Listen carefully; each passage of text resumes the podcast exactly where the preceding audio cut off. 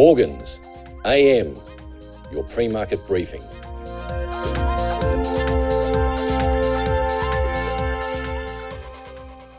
US equity markets extended declines into a third session as investors eyed some strong economic data that may provide the Federal Reserve policymakers even more ammunition to continue its aggressive pace of interest rate hikes. Dow was down 308 points or 1%, broader S&P 500 down 1.1%. Energy, as you can see on the slide, down 3.4%, leading all 11 primary sectors lower.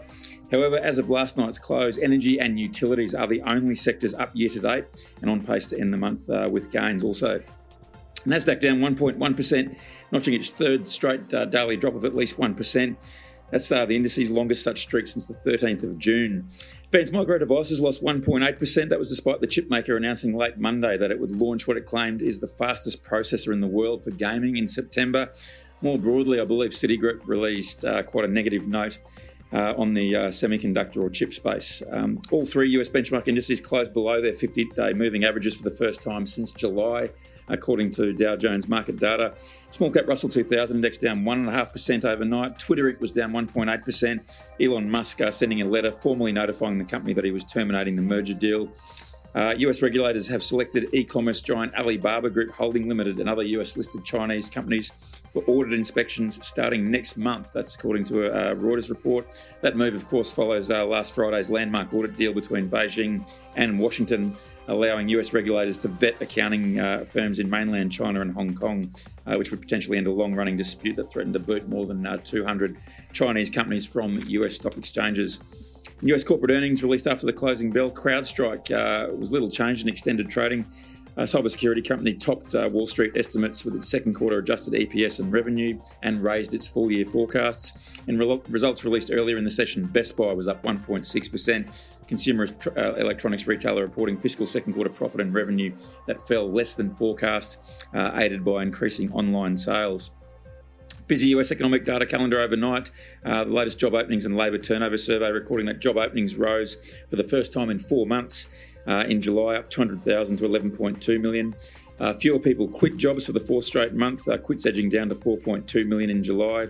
Quits rate dipping to 2.7%, which matches the lowest level in 14 months after peaking at 3% at the end of uh, 20, 21 amid what was called the Great Resignation. Uh, Conference Board's Consumer Confidence Index separately increased to 103.2 in August. That followed three consecutive monthly declines. Uh, it's up from a reading of 95.3 in July.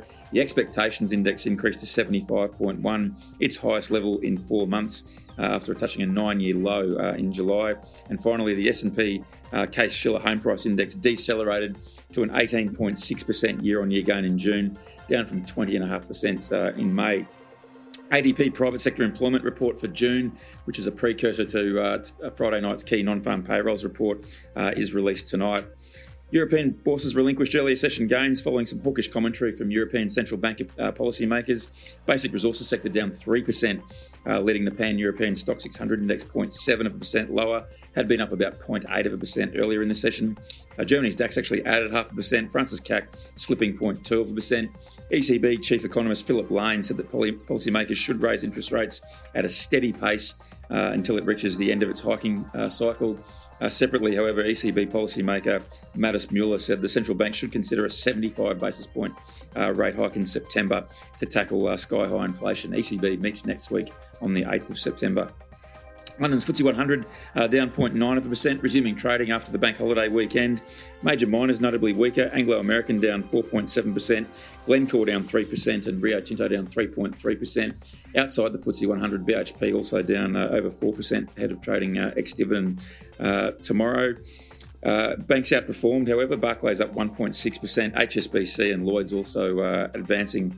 US investment bank Goldman Sachs warned that UK inflation could soar above 22% next year, and GDP could drop by uh, 3.4%. That's if energy prices continue uh, their upward spiral. Base metals were sharply weaker across the board. Uh, copper down 3.5% on the LME to be trading uh, just above $3.57 a pound. Did touch its lowest level since uh, the 8th of August earlier in the session. Nickel down 1%, aluminium with a 4.1% drop, uh, and zinc was down 2.5%. Traders' attention now turns to the uh, release later today of the official manufacturing and non manufacturing purchasing managers' indices uh, for August for China. Benchmark spot iron ore uh, fell $4.15 or 4% to 97.60 a metric tonne.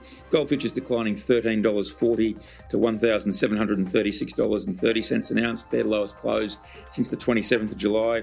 Benchmark oil prices logging steep declines, uh, both contracts recording their lowest settlement since the 22nd of August. WTI down $5.37 or 5.5% to 91.64 a barrel.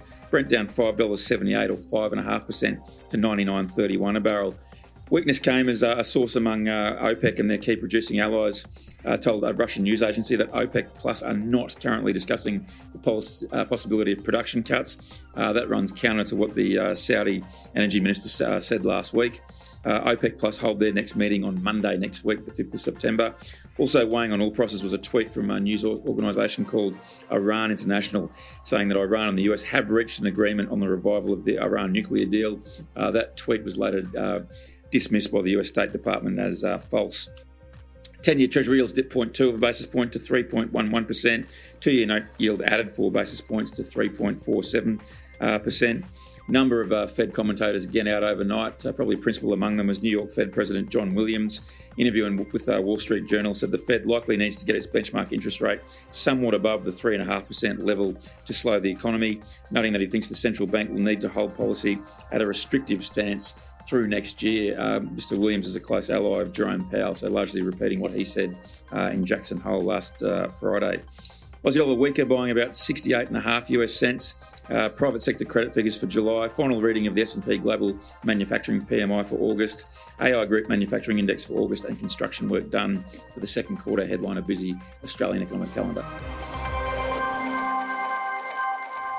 This is general advice only and we have not considered your needs or objectives.